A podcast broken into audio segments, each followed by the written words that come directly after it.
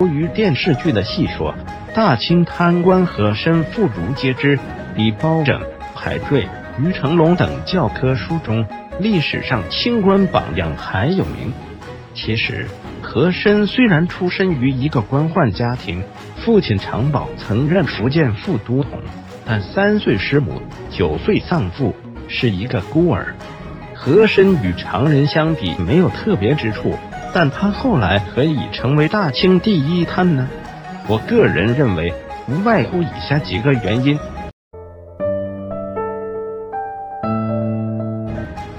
一、才华出众。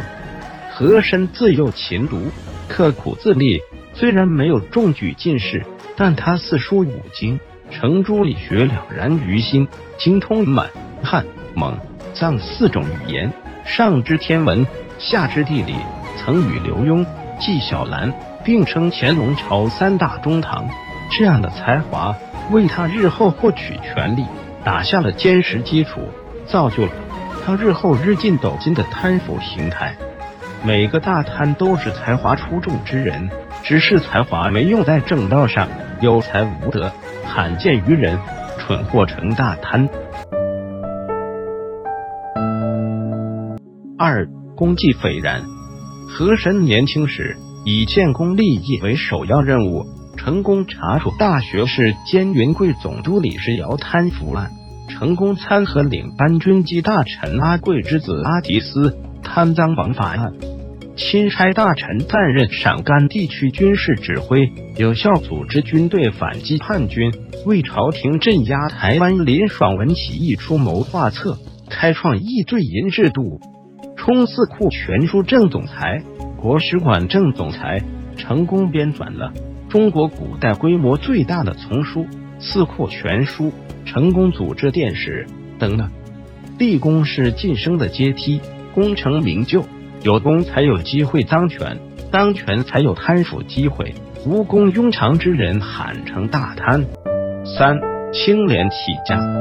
乾隆三十七年（一七七二年），和珅初设官场，非常注重名声，洁身自好，精明强干，为政清廉，一直坚持做反贪工作，查处贪腐不遗余力，获取珍宝不贪不占，进奉皇上。以公廉著称。乾隆四十五年以后，和珅悄悄开始贪腐，但表面上始终坚持反贪。这是古今中外贪官最拿手套路：口上反贪，心里念财；当众反贪，私下索贿。一句话，捞取廉洁奉公政治资本，以点点贪。初始清廉是一种幌子，一种假象，一种隐蔽手段。实际上也是一种贪腐、贪廉、贪名，贪取黎民百姓敬仰，贪取皇上朝廷信任，为贪财铺路造势。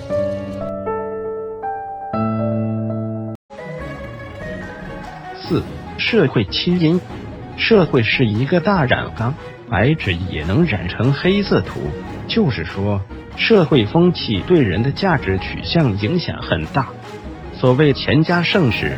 是皇帝对自己的美化，投机者的恭维和后人的轻信，实际上只是相对而言，是在粉饰太平。乾隆时代社会风气并不好在哪里？清明盛世只是徒有虚名而已，虚贪腐之风盛行，社会制度是贪腐的土壤，社会上下贪污成风，会牵引到每一个官员，朝中官员、上司、同僚。下属都在贪腐，和珅岂能不贪？不贪不亏了自己了吗？心里怎么平衡？历史上很多贪官都是这样，现在的贪官也有很多是这样，受上下左右贪官影响，走上贪腐之路。贪官们互相勾连，互相利用，互相掩护，互相包庇，沆瀣一气，一损俱损，一荣俱荣。贪腐手段隐秘。证据很难获取，导致很多贪官得以逍遥法外，这就是问题的实质。池塘里的鱼持续不断的生病死了，追根求源，往往不在于个别鱼的自身免疫问题，而是水质严重遭受污染问题。至于始末，治水才是本。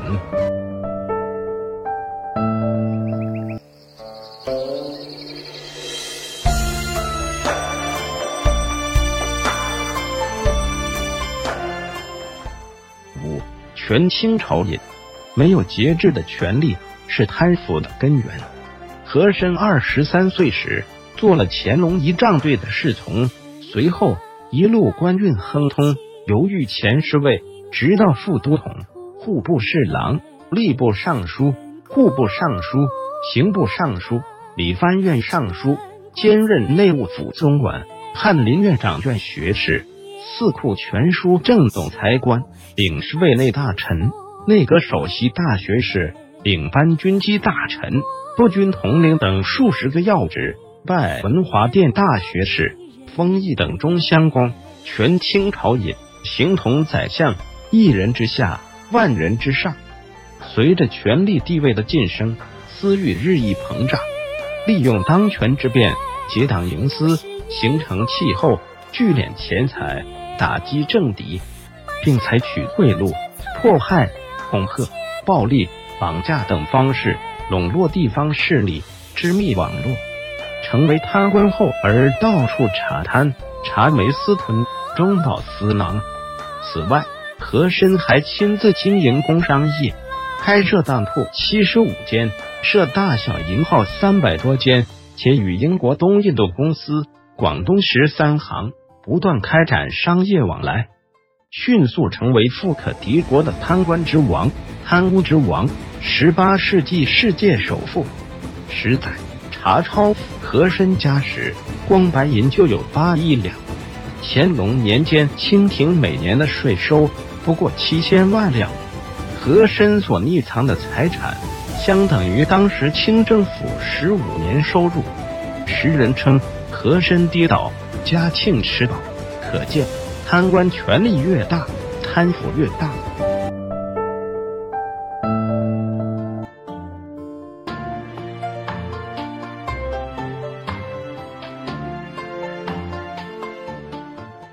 六二主子宠幸，和珅前后贪腐二十多年，创历史之最，前无古人，后无来者，没有人知道吗？公开的秘密。天下皆知，路人皆知，没有控告吗？天天有，就是告不倒。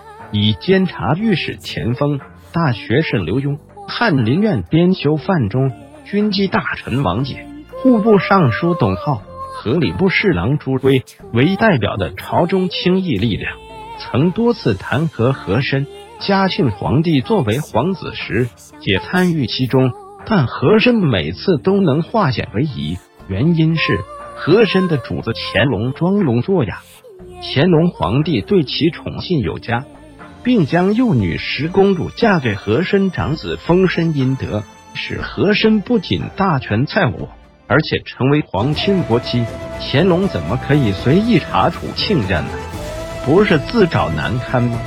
也有人说和珅深藏不露，乾隆皇帝没有发现，不可能。